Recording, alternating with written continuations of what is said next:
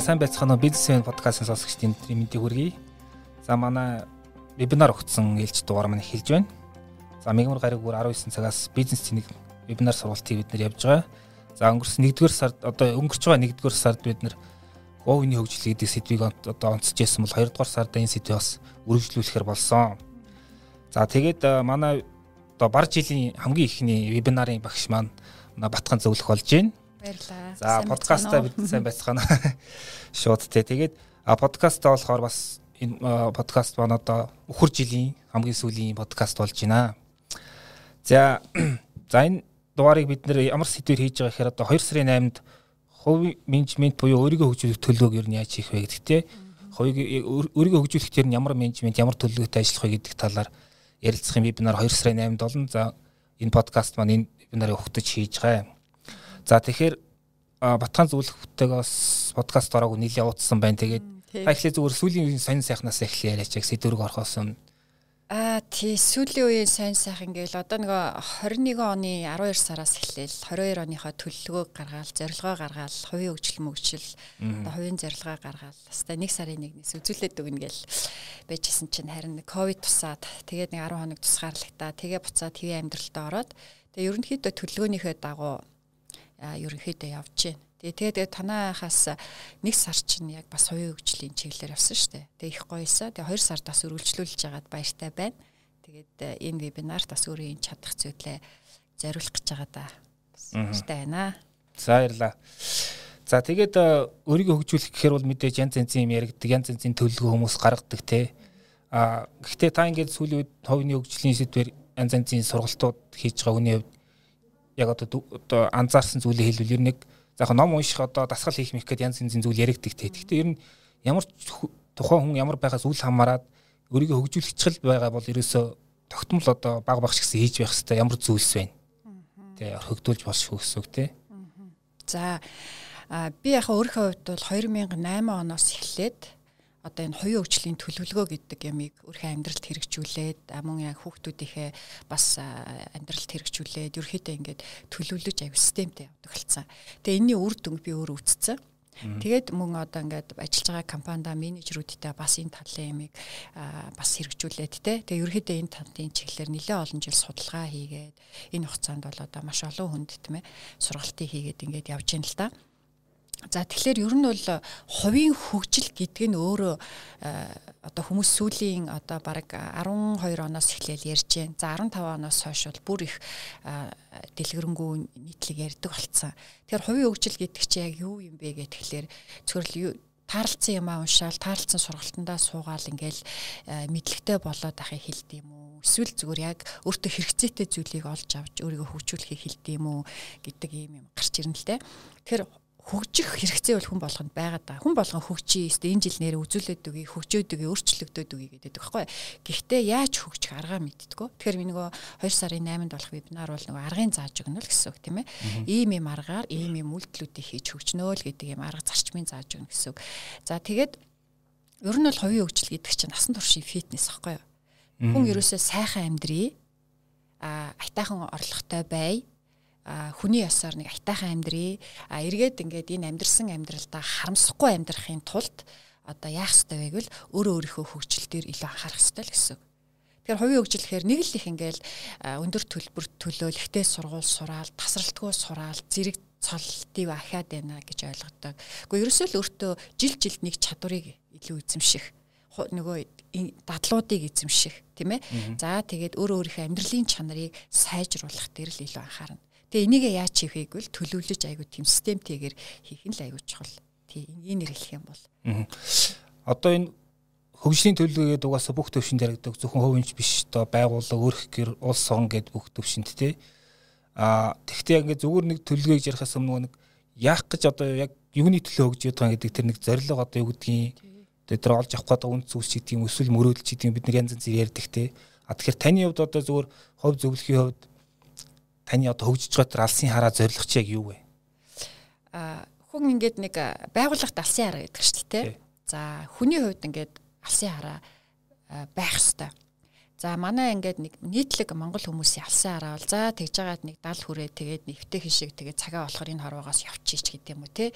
За ихэнх нь ингээд нөгөө тэтгэврт гараад ирэхээр амьдрал нь ингээд баг зогсчдаг. Тэгэл за тэгэл ингээд баг нөгөө ертөнцид очгаа хүлээгээл нэвтэйхэн байж байгаа явчих гэж боддог байх. Гэтэл яг өндөө бол хүн өөрийнхөө амьдралын алсын арыг бүр хідэн нас хүрэх энэ хорвоод хідэн жил амьдрах а хідэн настайдаа энэ хорвоогоор яаж явхаа хүртэл тийм ээ ингээ хүн өөрөө бодож төлөвлөх ёстой гэж би боддог байхгүй юу.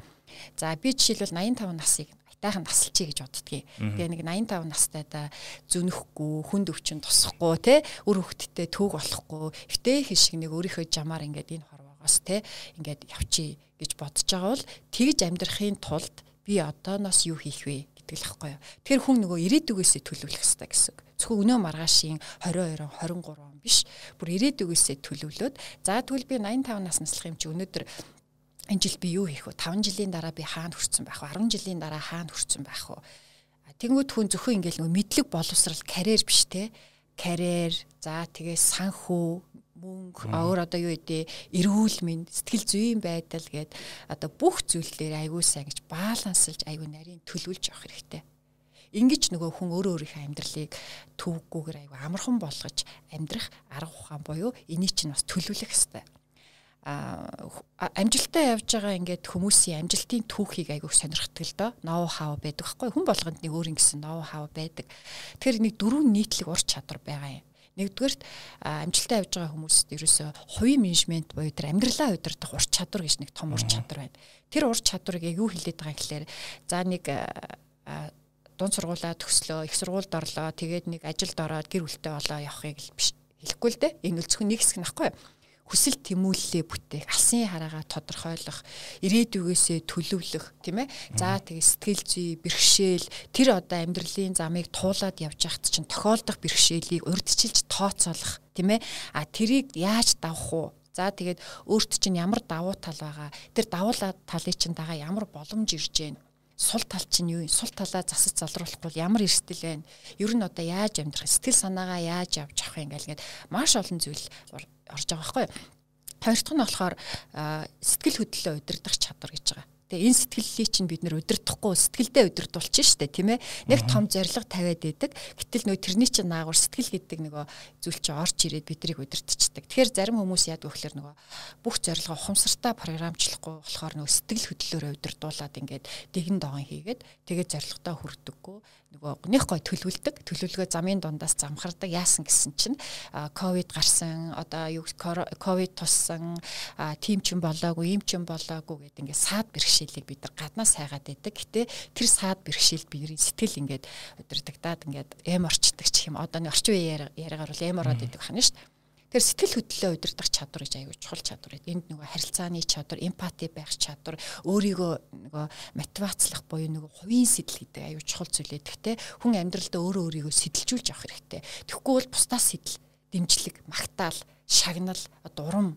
дим хүсээд идэг. Гэтэл хүмүүс яг үндэ ингээд тандтай ингээд үргэлж дим өгөөл таныг анзаараа явж явах үгүй шүү дээ. Тэд нар чи өөрсдийнхээ амьдралыг бас яаяа л гэж явж байгаа хүмүүс байгаа те.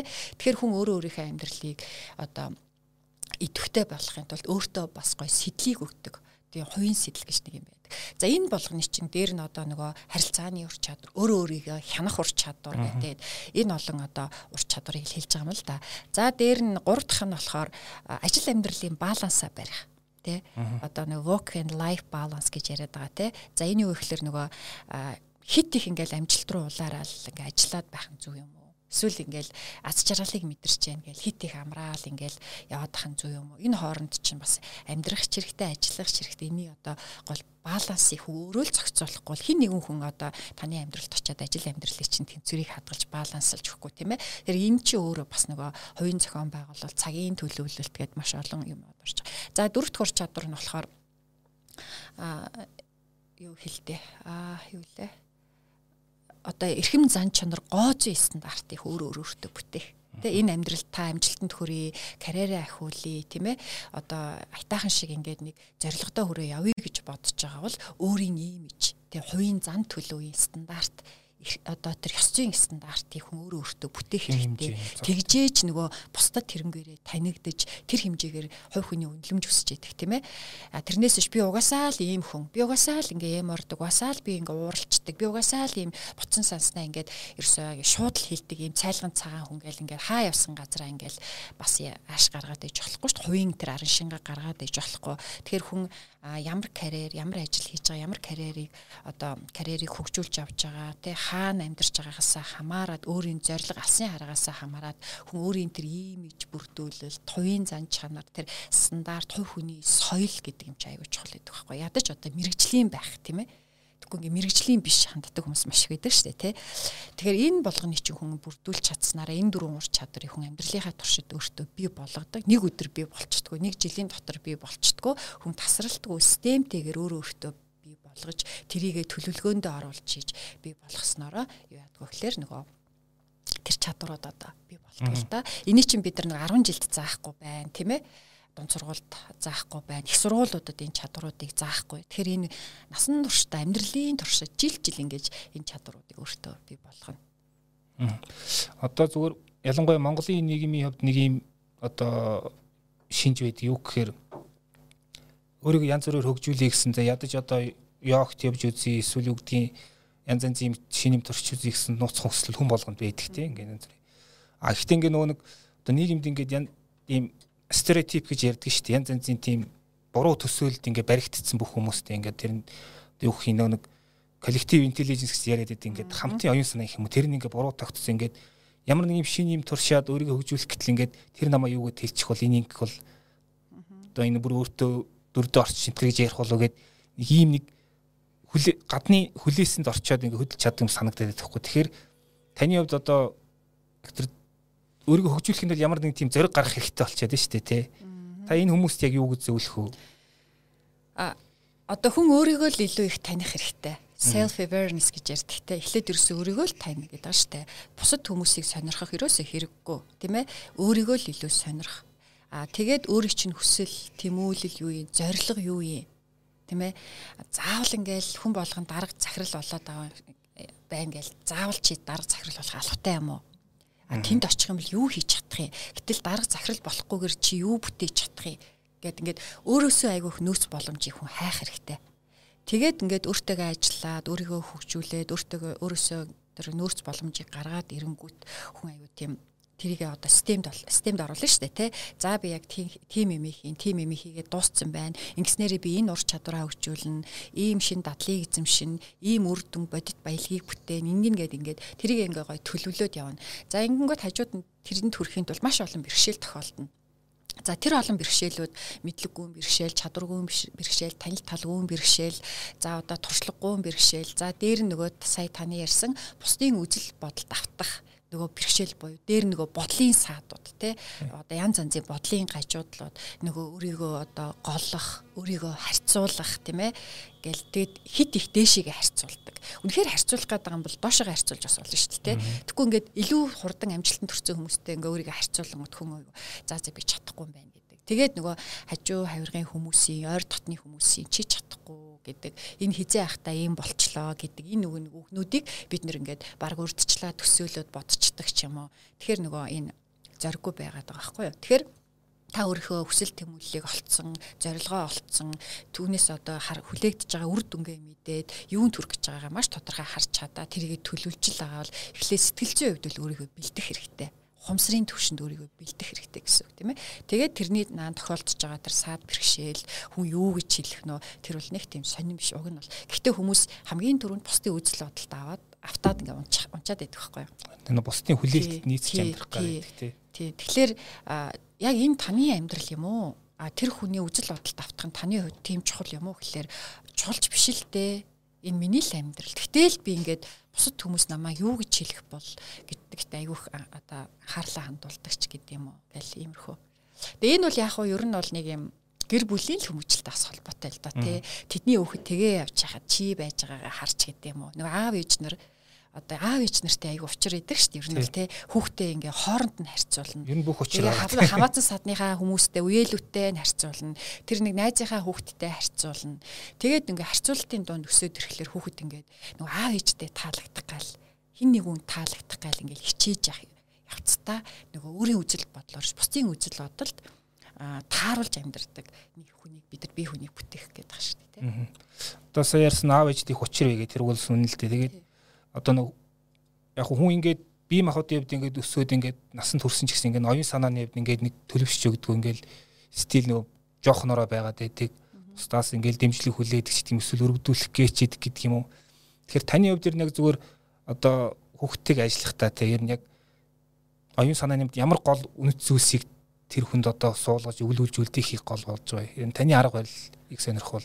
Аа миний одоо арга барил гэх юм ч одоо хаашаа. Ер нь яг миний нэг юм би зөв өөрийнхөө нь л ялгадаг. Тэр зүв бодно, буруу бодно, а одоо сондгой бодож сэтгэгнүү, өөрөөр бодох сэтгэл ерөөсө тэрийг шүүдггүй чиний над бодож байгаа бодол чинь буруу амьдрал гэдэг чинь ийм байдгийг юм гэдэг чинь ийм байдгийг гэж юусээ хилдэггүй яагаад гэвэл хүн болго өөр өөрийн ертөнц. Надаас төрсөн ч гэсэн тэр чинь өөрийн ертөнц ахгүй тэгэхээр тэр ертөнцийн хүлээн зөвшөөрдөг. Дээр нөгөө алдааг нь хүлээн зөвшөөрдөг. Алд бол алд. Харин чи тэрнээс ямар одоо лесэн авсан те юу сурсан бэ гэдгийг асуудаг. Тэрнээс биш алдааг нь юусоо шүүдггүй тэгээд нөгөө дараа нь 3 дугаарт нөхцөл боломжийг бүрдүүлж өгдөг Аа тэгээд дэмждэг тий тэгээд нөхцөл боломжийг бүрдүүлж өгөөгүй мөртлөө одоо чи тгийх ёстой ингэх ёстой гэж шаардаад байдаг а бас эцэг эхчүүд байдаг штэ. Тийм байж болохгүй байхгүй. Тэр чинь аюу шудраг усаа гэсэн тий. Тэгэхээр нөхцөл боломжийг бүрдүүлчих ёстой. Одоо та хүүхдээ хүчмчин болгоосаа хүчмийг хүчм дарж хүчм тоглож сураасаа гэж бодож ивэл гэрт нь одоо ингээд хүчмийг аваад өччих хэрэгтэй штэ тий. Тгийгүй ээж ингээд төөр хоолны хүчмийн дугуулна 7 хоногт нэг удаа очиж өгчөө. Тэгээд нэг сарын дараа үрд нь хийдэж болохгүй шүү дээ, тийм ээ. Тэгэхээр яг нөгөө хүүхдүүдийнхээ нөхцөл боломжийг тэгээд дөрөвт бие айгүй ярилцдаг. Ярилцдаг. А ер нь тэгээд яг хаа 5 дугаарт бол нөгөө хянж байгаагаа мэдгэдэхгүй бас хянаа шүү дээ, тийм гэх мэдчихлээ. Ингээд яг хүний нэг өөр өөр юм бас аргал байна л та, тийм. Тий. Тэгэхээр Тэгэхээр нөгөө хувийн хөгжилтөл хүний өөрийн онцлог айгүй чухал. Аа дараагийн асуулт юм. За миний хувьд бол одоо ингээд нөгөө засаг төрч ингээ нэг шин сэргэлтийн бодлого энэ тийг юм ярьж байна те. Би бас өөртөө нэг жижигхэн шин сэргэлтийн бодлогыг хэрэгжүүлэх гээд байгаа хөөх. Би ч гэсэн бас тэгэл явчихна. Тэгэхээр юу гэхээр одоо ингээд би нэг дэлгэцнээс жаах ингээд дэлгэцнийхээ хэрэглийг аль болох багасхийг одоо орчин үеийн хүн чинь хүмүүс чинь ингээд төрөл бүрийн дэлгэцэнд гипноз дуулчаад яваад шүү дээ. Ерөнхийдөө бол би тэгж бодоод байгаа. Тэгээд яг бодоодохоор тэндээс одоо мэдлэг мэдээлэл авах гэхээс илүү тал хувь нь баг стресс ирээд байгаа байхгүй юу? Энийг багсгаад яхан цаас руугаа илүү одоо юу гэдгийг ном унших гэдэг юм уу те эсвэл зүгээр орчин тойронтойгоо ярилцах мэдээлэл солилцох гэх тэр лүү явъя гэдэг. А гэхдээ ер нь гэхдээ цахим технологи бидний амьдралаас хашиж явахгүй тодорхой болчлоо. Одоо хүүхдүүд ном уншихгүй байна гэд баахан эцэг эхчүүд багш нар одоо толгоо өвдөгч байна. Бид нар бол ерөөсөө ингээд бараг л мэдээ орсон цагаасаа л тэр амьдралынх нь саш хүнийг өсгөл явж байна. Тэгэхээр цахим технологиг одоо тухайн хүнийг хөгжүүлэхдээ Ер нь тухайн нэг биш ер нь бид нар өөрсдийн хөгжүүлэхэд ер нь яаж зөв ашиглавал болох вэ? Тань дээр одоо өөрийн туршлага ажиглалт хийвэл? Одоо ингээд фэйсбүүкийг бол маш зөв ашиглаж чадах юм бол энэ өөрөө бас өөрийгөө таниулах зарим хүмүүсийн хувьд бол борлуулалт хийх те одоо өөрөө өөрийгөө брэнд болгох маш том платформ биш а гэтэл ихэнх хүмүүсийн хувьд яаж ашиглаад ингээд нэг юм олон сэтгэгдэл төрүүлэх эсвэл нөгөө хит их мөнгө олох те а эсвэл одоо нөгөө зүгээр ингээд нэг юм зугаацах зүгээр ингээд бусдын амьдралыг сонирхох ч гэдэм ингээд хэрэггүй юм ашиглаж лээ л да а тэгтээ бид нар нөгөө жоохон хязгаартай байх хэрэгтэй за би бол Инстаграм болог ашигладаг. Уг нь бол хаяг байдیں۔ Ашиглаж чаддгүй. А Фэйсбүүкийг бол ашиглана. Гэхдээ энэ дээр бол ерөөсөө ажил хэргийн зорилтоор ашигладаг байхгүй.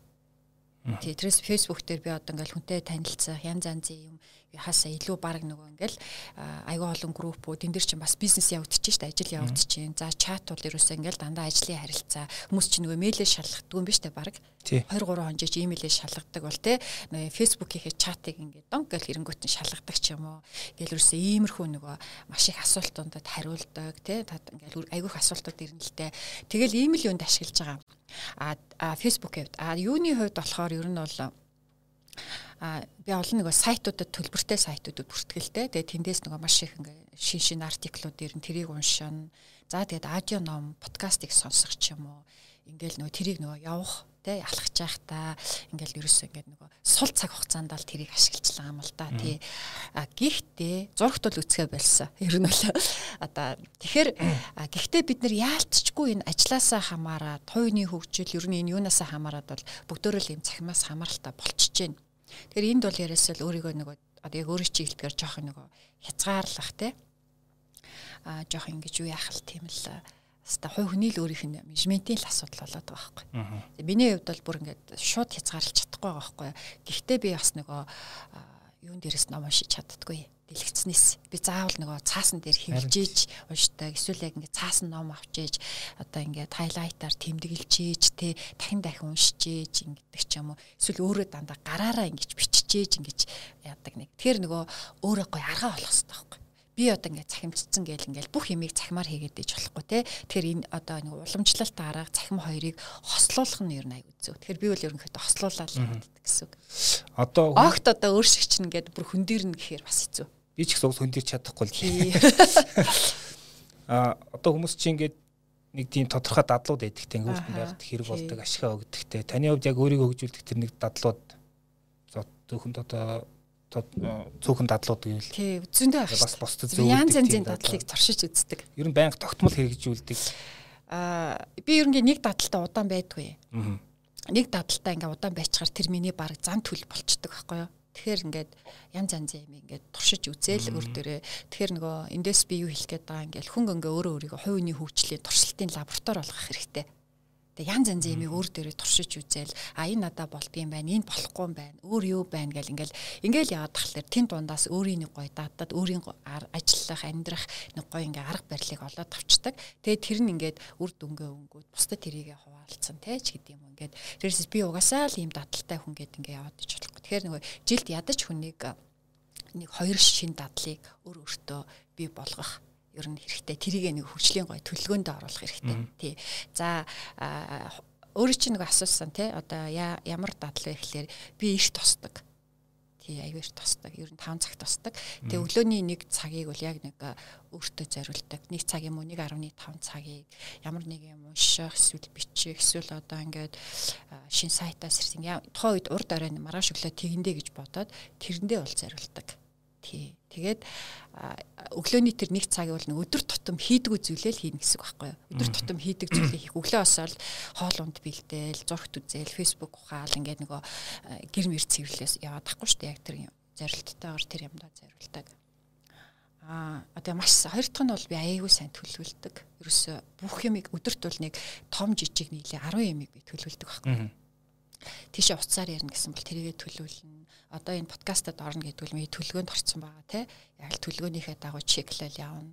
За гэртээ хоол хүнс цуглуулна гэвэл зүгээр нэг явж байгаа дэлгүүр таарлтан гот гүүгээд харахгүй те. Ягаад гэвэл дэлгүүр тарах юм л аюуг цаг алдна. Тэрийгээ бас төлөвлөнө за ойдолчин товц үгийг л тэрийгээ өсчөнд орох юм бол явж яснаа гинт өсч харагдан гот гүүгээд харахгүй өсчөнд орохоо төлөвлөнө тэгээ тэн рүү мэйл бичих яах ингээ бүх юм аягүй нарийн төлөвлөн. Тэгээ тэрийгэ өдөрт нөгөө 10 юм төлөвлөхөд нин чухал нь юу юм? Чухал нь юу ингээ ангилчдаг байхгүй? А нин чухал ажлуудаа нэг өглөөнийхөө одоо илүү их нөгөө ирч хүчтэй сэргийг байгаа дээрээ хийгээд а чухал ажлуудаа өдөөс хойш юм уу ингээ гяс гяс хийгээ авчдаг. Аа. Жилийн төлөвлөгөөний хувьд бас ингээд нэг заавал нэг цоо шин хийдэг зүйл байдаг байх гэж бодож байна. Яг жилийн төлөвлөгөөний хувьд сонирхолж ярил. А жилийн төлөвлөгөөгөө гаргахаас өмнө нөгөө амьдралын талбараа үнэлнэ л дээ. За бидний чинь биднийг одоо ингээд амжилттай, аз жаргалтай байхад нөлөөлдөг бидний амьдралын талбарууд байгаа шүү дээ. Хүн зөвхөн ингээл карьертэй, мөнгөтэй байхаараа амжилттай, аз жаргалтай байна гэсэн үг шүү дээ. Зөвхөн ингээл нэг гэр бүлтэй олон хүүхэдтэй байхаараа амжилттай, аз жаргалтай байна гэсэн үг шахгүй юу? Энд чинь зүгээр аяга хязгаарлагдмал бодолтой. Зүгээр эн чинь нөгөө таныг амжилттай, аз жаргалтай байхад нөлөөлдөг зүйл юу? Эрүүл мэнд найз нөхөд хүрээлэл, мөнгө санхүү, карьер албан тушаал, хувь хүний хөгжилтэй та бусдын төлөө юу хийдий? Та ингээл бүх юм өөрийнхөө төлөө зориулаад өөрийнхөө төлөө л яваад идэм үү? Тэ нөгөө би болж ивэл миний гэр бүлэл олж ивэл болоо яваад идэм үү? Та бас ингээ мэддэг чаддаг зүйлээрээ бусдад бас яаж тусалдیں۔ Бусдын төлөө юу авдیں۔ Түүнээс яаж ямар таашаал авдیں۔ Тэ? За тэгээд таны өөрийн нөгөө харагдах байдал ийм ичгэл тийм ээ. Гэл энэ болгоо юм үнэлэх хэвээр нэгээс 10 оноогоор үнэлээд тэгээд өөрөлдөлт би тэр амьдралынхаа талбарын аль хэсэгт нь сэтгэл ханамжтай байна, аль хэсэгт нь сэтгэл ханамжгүй байна гэж гарч ирдэг байхгүй юу. Тэгэхээр mm -hmm За би одоо карьер дээрээ ч юм уу хувь хүний хөгжилдөө те одоо айгу сэтгэл ханамжтай байсан бол одоо өөр юу чи өөр юм дээр сэтгэл ханамжгүй байх ч юм уу те. Ингээд ирэхлээр нөгөө сэтгэл ханамжгүй байгаа арай дутуу одоо өнгөрсөн жилийн хугацаанд дутуу хийсэн зүйлээ эх оныхоо төлөвлөгөөнд оруулаад төлөвлөгөөнд оруулаад явна л гэсэн үг те. За би түлийн жил энийг илүү сайжруулъя гэх те. За би одоо өөр дээр чи яг өнгөрсөн жил би нэг ном бичнэ гэж айгуугаа эхлээл явж ирсэн бичиж чаддаг байхгүй. Тэгээ энэ дээр би айгуу сэтгэл ханамжгүй. Тэгэхээр би 22 онд бол энэ дээр илүү анхаарыг тэ. За дараагийн нэг юм нь болохоор юун дээр одоо нэг найс нөхд дээрээ яахгүй бол бүр ингээд завгүй завгүй гэжсээр хагаад найс нөхдөөгөө баг уулздаггүй. А гэтэл намайг амжилттай аз жаргалтай явахад нөлөөлдөг хүчин зүйл чинь бас найс нөхд байгаа тий. Тэгэхээр за тэгвэл найс нөхдөдтэйгээ жоох уулзчээ гэдэг ч юм уу те. Тэгвэл тэдэрт яаж цаг гарах уу ядаж үлрэлдээ нэг удаа цаг гаргах яах вэ гэдэг юм уу гэл ингээл за төрсөн өдрөөр нь ядаж те. Очоод нэг яачдаг юм аа гэдэг мэдчилгээ явуулцдаг ч юм уу гэд ингээд нэг амьдралынхаа талбарууд аль талбар чинь окей аль талбар чинь одоо окей биш та сэтгэл дундуур энэ гэдгээсээ хамаарат тэгээд тэрэн дээрээ яг ингээд анхаарал хандуулаа явчихна гэсэн үг. За жишээлбэл дахиад нэг жишээ авахад ингээл тухайн жилчингээ ингээл карьерийн төлөө, амжилттай байхын төлөө, нэмэлт орлоготой болохын төлөө, амжилтанд хүрэхин төлөө ингээд ажиллаж ясна эрүүл мэндэ орхисон байж болно шүү дээ. Гэтэл тэр хүн дараагийн жил эрүүл мэнд дээрээ илүү анхаарах, тийм ээ, илүү эрүүл мэндэд илүү хөрөнгө оруулж тэрэнд цаг зав зориулахгүй бол нөгөө амжилт чинь тавтагдахгүй тийм ээ. Гэт ингээд нөгөө эрүүл мэнд гэдэг чинь аягүй чухал зүйл. Тэгэхээр нөгөө амьдралын талбаруудаа үнэлэхээс эхэлнэ гэсэн үг. Тэгээд тэр талбарыг яаж үнэлэхийг 2 сарын 8 дахь вебинараар илүү наривчл зааж өгөх. Тэрнээс биш өө би өстө 2022 онд өстө ингэн өстө ингээд үгүй тэгээд үгүй гэл ингээл ингээ явцдаг. Тэгжээс наа нөгөө бусдын зарилгыг өөрийн зарилга болгочдөг байхгүй. Өө тэр манай найз тэгж гин гэл те. Өө тэр тэгж байгаа юм чи би ч гэсэн тгий гэл те. Өө манай найзууд айлцсан шалгалт өгөөд би ч гэсэн айлц өгье гэл. Тэгэхээр тэр айлц өгөх нь яг чиний үзе чухал уу? Яг айлц өгч яах гэж байгаа? Аа. Хатгашаа явах гэж байгаа юм яг яах гэж байгаа гэхээр зүгээр л өгчий гэд гэдэг ч юм уу те тэрний оронд илүү их өөрчлөн үр дүнтэй байх өрчин дутагдж байгаа юм төлөвлөх хэрэгтэй байхгүй. Тэгэхээр нөгөө амьдралын талбаруудаа үнэлж өөрөө өөрийнхөө хэрэгцээг гаргаж ирээгүйгээс болоод бусдын зорилгыг өөрийн зорилго болгоод бусдыг дуурайгаад тэгжээснаа тэр чинь бусдын зорилго юм чи өөрийнх биш юм чинь явцын дунд алга болчихдог. Бизнес дээр ч гэсэн тэгдэг чинь дуурайж бизнес хийх тий. Тэгэхээр хувийн дээр ч гэсэн яг дуурайж ингээд хувийн хөгжлөг төлөвлөлээд одоо тэр айгүйх ном унших юм аа. Би ч гэсэн ном уншия гэл номын дэлгүүрт ороод заавал нэг ном авах хэрэгтэй юм шиг ном авч гараад гэрээр нь дөрөв уншдаг номнууд те. Тэгэхээр нөгөө хүн яах вэ? Өөрийнх нь асуудлыг шийдэх номыг л олж унших хэрэгтэй. Зөв зөв. Аа, вебинар агуулгыг харж байхад бас нэг сонирхолтой нэр төм байсан. Хувийн хөгжлийн SWOT анализ гэдэг нэг нэр төм байна. Энэ яг саяны талбай үнэлэх гэдэгтэй ойролцоо. Ойролцоо. Тий, хувийн хөгжлийн одоо давуу сул талаа үнэлнэ гэсэн үг. Өөрөө үнэлээд өөрөөсөө гадна гурван үнээр үнэлүүлнэ. Тэгэхээр хүн болгонд давуу тал байдаг. Хүн болгонд сул тал байдаг. Тийм ээ. Аа за ядаж өнгөрсөн жилийн хувьд бол таны давуу тал юу вэ? Сул тал юу вэ? Давуу талаа ашиглаж чадах юм бол ирээдүйд ямар боломжууд байна? А сул талаа засаж залруулахгүй бол ямар эрсдлүүд ингэж ийн гэдгийг энэгээр гаргаж ирээд тэгээ энэ дээрээсээ ингээд үнслээд ер нь би энэ 22 онд те ямар стратегиэр явах вэ те сул талаа ер нь давуу тал болох уу эсвэл давуу талаа ашиглаад илүү их нөгөө хөгжүүлээд энэ надад байгаа боломжийг өөр юм болох уу ч гэдэг юм уу. Тим нэг стратегийг барьчаад яг тэрнийхээ дагуу төлөвлөгөөгөө хийгээд явах юм бол ер нь бүх юм тодорхой байдаг. Тэгэхээр нөгөө стратегтэй, зоригтой, төлөвлөгөөтэй хүн бол ямарваа нэг юм тэгээд шантрахгүй, няцахгүй, бусдын үзэл бодолд автахгүй тий нөгөө ад үзэгдэх зориг гэдэг номон дээр гардаг шиг те нөгөө муулуулах зоригтой, жаргалтай байх зоригтой те нөгөө янз янзаар хилүүлсэн ч өөрөө өөртөө үнэнч байх тийм зоригтой явна гэсэн. Одоо нөгөө нэг насан туршийн боловсрал гэдэг нэг ойлголттой байна шүү дээ. Гэхдээ яг энэ заримдаа ингээд нэг айгу дарамттай сонсогддог зарим хүнд ягаад тэгэхээр ингээд оройх гэж одоо 4 жил сураад төгссөн чи яхад юу насан турш боловсрох байж гэдэг юм уу те. Тэгэхээр энийг ер нь та яг юу гэж тайлбарлах вэ зүгээр? Аа яг энэ хүндээ гэж хэлэхэд нөгөө би манай ер нь бол Монгол соён гээгэрүүлэх үйл ажиллагаа аюу хэрэгтэй гэж боддог байхгүй юу? Хувийн хөгжлийн олон багш нарыг бэлдэх хэрэгтэй, коучуд их олон байх хэрэгтэй. Тэгээд одоо энэ хүмүүсийг аяух соён гэгэрүүлэх хэрэгтэй. Энэ эфемүүд бас энд ажиллаж явах хэрэгтэй тий. Жишээлбэл ингээл эфемүүд ерөөсөө нэг хоёр л эфем байгаа нэг юм арай нэг айтайхан зүйл ярьдаг. Ихэнх нь ингээл кино таалгаал, киноны үйл явдал таалгаал хүмүүсийг ингээл уралдуулад байгаа байхгүй. Тэгэхээр энэ соён гэгэрэл гэдэг чинь юу юм бэ гэхээр хүмүүсийн тэр насан туршийн боловсролд нөлөөлж байгаа л нэг зүйл шүү дээ. Тэгэхээр нөгөө насан туршийн боловсрал гэдэг чинь би түрээс нөгөө хүний хөгжил гэдэг бол насан туршийн фитнес юм аа. Заавал хийж явах хэрэгтэй фитнес юм аа. Тэгэхээр хүн өөрийгөө за би одоо болчлоо. Би одоо хангалттай одоо юм мэдчлээ чадчихлаа одоо би болцоон гэж бодох мөчөөс эхлээд бид нар нөгөө гацаж эхэлдэг те. Тэгэхээр нөгөө насан туршдаа бид нар өөрөө өөрийгөө хөгжүүлэх тийм өөрийн гэснийг юм арга барилыг олоод тэрнийхээ дагуу одоо хөгжүүлж явах хэрэгтэй. Уушд юм уу суралцд юм уу те жил болгон гоё нэг шинэ мэдлэг олдог ч юм уу те жишээлбэл би одоо энэ жил 22 оны миний одоо хувийн хөгжлийн төлөвөнд орс хэлээ нилээн агсан төвшөнд олгоё бүр нилээн сайжруулъя гэдэг зорилго тавиад Тэгэл би өдөр болгон ингээл баг баг үйлдэлүүдийг хийгээ явж байгаа л та. Тэгэхээр төлөвлөж болж болж байгаа. А тэрийг нэг үйлдэл болгоно гэдэг чинь аюул чухал байхгүй. Үйлдэл болгоно. Тэгэхээр үйлдэл болгоно гэхээр за одоо ингээл төлөвлөсөн юм чинь ингээл тэр хүчээ тэрэн дээр зориулаад ингээл стресс хийх оронд өдөр болгон нэг хувил байх хэвээр. Ерөөсө өдөр өдрийнхөө өгцөн даалгавраа сайн хийдэг. Тийм ээ. Тэгэл өдөр болгоны л нэг хувийн ахиц дэвшил гаргаал яваад хахад жилийн дараа бол тэрний үр дүнд заавал гардаг. Аа.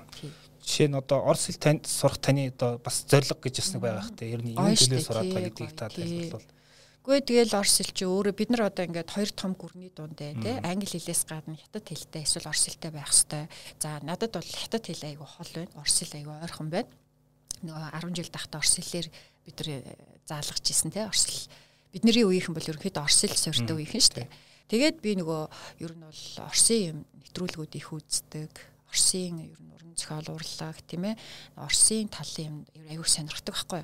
Тэгэд ерөнхийдөө ойлгодог мөртлөө эргээд нөгөө ярихад жоох асуудалтай. Тэгэхээр нөгөө за ер нь ингэж хоёрын хооронд ээж хахаар Орс хэлээ нилээ сайжруулъя ч гэдэг юм уу. Ийм зориг тавиал. Тэгэл нөгөө өдөр өдрөөр ингээл нэг хуудас юм уншд юм уу те. Нэг ном барьчаал тэрийг уншаал ингээл ингээд. Тэгэхээр ерөөсөө нөгөө үйлдэл гэдэг чинь нэг том үйлдэл шахахгүй. Өдөр тутам тасралтгүй үйлдэл. Аа нэг юм асуултаа одоо нэг хувийн хөгжлийн ном маш олон янзаар байгаа. Тэгээ бүр юм анекдот ч явд ингээд хувийн хөгжлийн номд ихэнхдээ тэр нөө битсэн зохиолчоо баяжуулаад өнгөрдөг гэх юм яриад байдаг шүү дээ. Аа тэгтээ одоо ямар номнуудыг уншвал илүү оновчтой гэж асуух нь яг утгагүй байх тий. Аа тэрний оронд таны хувьд одоо хамгийн хэрэг болсон тийм хувийн хөгжлийн ном гэвэл зүгээр сонирхолвол а яг хувь хүний хөгжлийн маш олон ном байна. Орчуулгын ном, а мөн зохиогчоос нь гарч байгаа номнууд гээд тэгтээ нөгөө яг түрүүн би хэлсэн хувь хүний хөгжлийн хувьд чамд ямар асуудал байгаа? Чиний асуудлыг шийдэх номыг л олж унших хэрэгтэй. Тэрс бүх номыг унших алавгүй. Би одоо чамд нэг ном санал болголоо гэж чи тэрийг уншихад чам сонирхолгүй байж болно. Яг бол чиний тэр сонирхож байгаа асуудал, шийдэх гээд байгаа асуудал тэр номон дээр байхгүй ч болно шүү дээ. А тэгэхээр өөрийг чинь ном болгон нэг асуудлыг шийддэг. Ном болгон нэг гаргалгаа гаргаж өгдөг тийм ээ тэгэхээр тэр номоо л авч унших хэрэгтэй а тэгвэл номоо уншихдаа бас төлөвлөж болно хувийн хөгжлийнхээ төлөвлөгөөнд за энэ жил би нэг 10-аас 12 ном уншина. За сард нэг ном л уншия тий за тэгэхдээ ийм ийм номчнуудыг уншина гэд унших номынхоо одоо ингээд чагсаалтыг гаргаад За тэр ном өөрт нь байна уу байхгүй байна уу байхгүй бол худалдаж аваад тэгээ уншина. За би 21 оны хувьд бол өөрийнхөө төлөвлөгөөн дээр дандаа тарих судлалын номнуудыг илүү их сонирхож уншсан. Тарих судлалын номнуудыг а тархиа өөрчүүлж амьдралаа өөрчил сэтгэлгээний цар хүрээний гайхамшиг гэд би бүр одоо 2000 оны ихээр уншиж исэн номоо хадгалж исэн номоо гаргаж дахиж уншдаг те тэгэл одоо энэ тарих судлалын гадны бичсэн өгүүлэл ингээд зохиолуудыг аягүй уншиж одоо ингэж байгаа байхгүй тэгэхээр яг 21 он бол дандаа нөгөө тарих судлалаар илүү их дагнж өөрийгөө тэр номнуудыг уншиж тэр төрлийн одоо мэдлэгийг олж авсан гэсэн үг. Тэгэхээр нөгөө мэдлэгийн миний зорилго бол тэр байсан. За 22 онд бол би сэтгэл судлал тал руугаа илүү их номнуудыг одоо уншиж байгаа. Одоо манай Монголын сэтгэл судлаачдын маш гоё номнууд байна. Дээр нь одоо гадны орчуулгын номнуудыг уншаад ингээ явж байгаа. Яагаад гэвэл би 22 оны намар би Монгол Улсын их сургуулийн сэтгэл судлалын магистр сурыг гэж бодож байгаа байхгүй одоо хоёр дахь магистраа сэтгэл судлалаар хийе гэд Тэнгүүт одоо сэтгэл судлалын үндсэн ойлголтуудаа цэгцлэх те ерөнхийдөө ингээд илүү их тэрэндээ одоо илүү их дуртай болох чиглэлээр одоо энэ номнуудыг уншдаг ч юм уу. Тэгэхээр нөгөө ном уншихад би одоо шууд тэр номыг унш гэж санал болгох чадахгүй. Ер нь бол дурггүй. Яг өөрийнхөө нөгөө коучинг хийж байгаа хүндээ бол санал болгох нь. Хүмүүст бол тэр тэр ном магадгүй миний санал болгож байгаа ном тэр хүний тэр хүний асуудлыг шийдэхгүй сонирхгүй гэж болно шүү дээ. Тэгэхээр юу хэлэх гээд байна гэхэлэр та юу мэдхийг хүсэж байгаа. Таны энэ жилийн мэдлэгийн зорилго юу юм? Та ямар шинэ ур чадвартай болмоор байгаа, ямар мэдлэгтэй болмоор байгаа, юун дээр туршлагажмаар байгаа. Тэр асуудал тэрэнд чи ямар асуудал байгаа ямар ур чадвар дутагдаад байгаа. Тэр асуудлыг чи шийдэх тань шинэ мэдлэгийг олгох тийм номоо л сонгож уншина тэгэхээр заримдаа нөгөө тэр номнууд чи Монголд байдггүй тэр нөгөө одоо Amazon-оос захиалж авдаг. Тий. Тэгээд миний хоёр дахь зорилго нөгөө коучингийнхээ олон улсын эрхээ авах гэж байгаа учраас нөгөө коучингийн маш олон номнуудыг унших гэдэг. Монголд байдгаа болохоор тодорхой хэмжээний хөрөнгө оруулалтыг өөрийнхөө хөгжилд хөрөнгө оруулад тэгээд одоо захиалж авдаг ч юм уу те ингээл ковидын үеэр одоо баахан ном захиалсан гэдэг ч юм ингээд. Тэгэхээр нөгөө энэ дээр би унших номоо хүртэл тэр нөгөө мэдлэгийн зарилга, юун төрөх гээд байгаа зарилгатайгаа уялдуулж төлөвлөж уншина л гэсэн. Тэрнээс иш ингээл тэр сайнгийн энэ сайнгийн гээл нөгөө харсан таарлцсан ном болгоно уншаад хүний санал болгосон ном болгоныг уншсанараа энэ бас нэг тийм үр дүнтэй биш. Одоо хүн бүтээмжтэй ингээд сэтгэл хангалуун ажиллаж амьдрах нэг нөхцөл нөгөө дуртай юм олж хийх гэж их ярьдаг штэ тий. Гэхдээ бас ингээд юунд дуртайгаас эцэслэж ойлгоогүй хүмүүс маш олон байгаа. Тийм хүмүүс зүгээр зөвлөхөд ямар алах мод тэр хүнийг одоо өөрийгөө ойлгоход өөрт нь юу хэрэгтэйг ойлгоход одоо тус туслах бай. Юунд дуртайгаа ойлгоход аа өөрийнхөө өөрийгөө их анзаарах хэрэгтэй. Одоо юу хийхэд баярлдээ. Тийм ээ. Юу хаана байхаар ингээд гоё баярлж хөөрдөө, юу уншихаар их төвлөрч суудъя. Ямар ажлыг хийхээр дуртай байдгийг ингээл юунд дургүй, ямар үед ингээд одоо сэтгэл санаа гунддгийг ч гэдэг юм ингээд өөрийгөө аюулсаа анзаарах хэрэгтэй. Тэгээд маш олон зүйлээ юм ингээ оролдож үзэж итэл аяндаа нөгөө дуртай ямаргаа хүн татагдаж эхэлдэг. Дуртай ямаа ингээд хідэн цаг хийсэн ч хүн ингээд ядардаггүй байхгүй улам л ингээл бүр ингээд тэрийг бараг ядарсан гэж тооцохгүй байдаг шүү дээ. Жишээлбэл би одоо ингээд өдөрт баг ингээл аюух ярддаг ажил хийдэг байхгүй юу? Маш их ярьдаг. За тэгэл бүр тасралтгүй 8 цагийн хичээл заах те ингээл оройн хичээл заах гэл маш их ингээд хичээл заана. Хичээл заана гэдэг чи өөр аюу ядардаг байхгүй юу? Дараа нь бүр тэгтээ ерөөсөө ингээд яг заалаа дууслаа ядарлаа 5 минутын дараа шууд сэргчдэг. Баг ингээ хичээл зааж яах нь өөр миний үед баг ингээд нөгөө юу тэгэхээр нэг хоббигоо би бүр ингээд ажил болгоно. Тэрэндээ аюу таашаал авдаг гэсэн үг шүү дээ.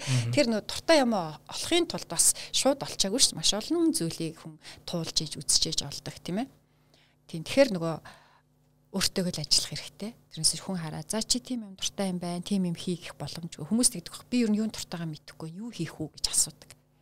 Тэгэхээр хүн өөрөө өөрийгөө мэдэхгүй байна. Ялангуяа насанд хүрчээд 25-аас дээш 30 гарчаад 40 хүрчээд өөрийгөө мэдэхгүй байна гэдэг бол ер нь бол шулуух хэлгээд аяга харамсалтай байхгүй. Хувийнхээ хөгжлийн тойргоо тойрог дотроо ороогүй, зам одоо чих мөрөө олохгүй явна бол айгүй харамсалтай. Тэгэхээр хэлэх гээд байгаа зүйл эртгэл шиг одоо өөрөө өөрийнх очрыг олоо. Бусдын очрыг олох гэж янз янз олж яхахын оронд өөрийнхөө очрыг олох хэрэгтэй гэдгийг л хэлт юм да.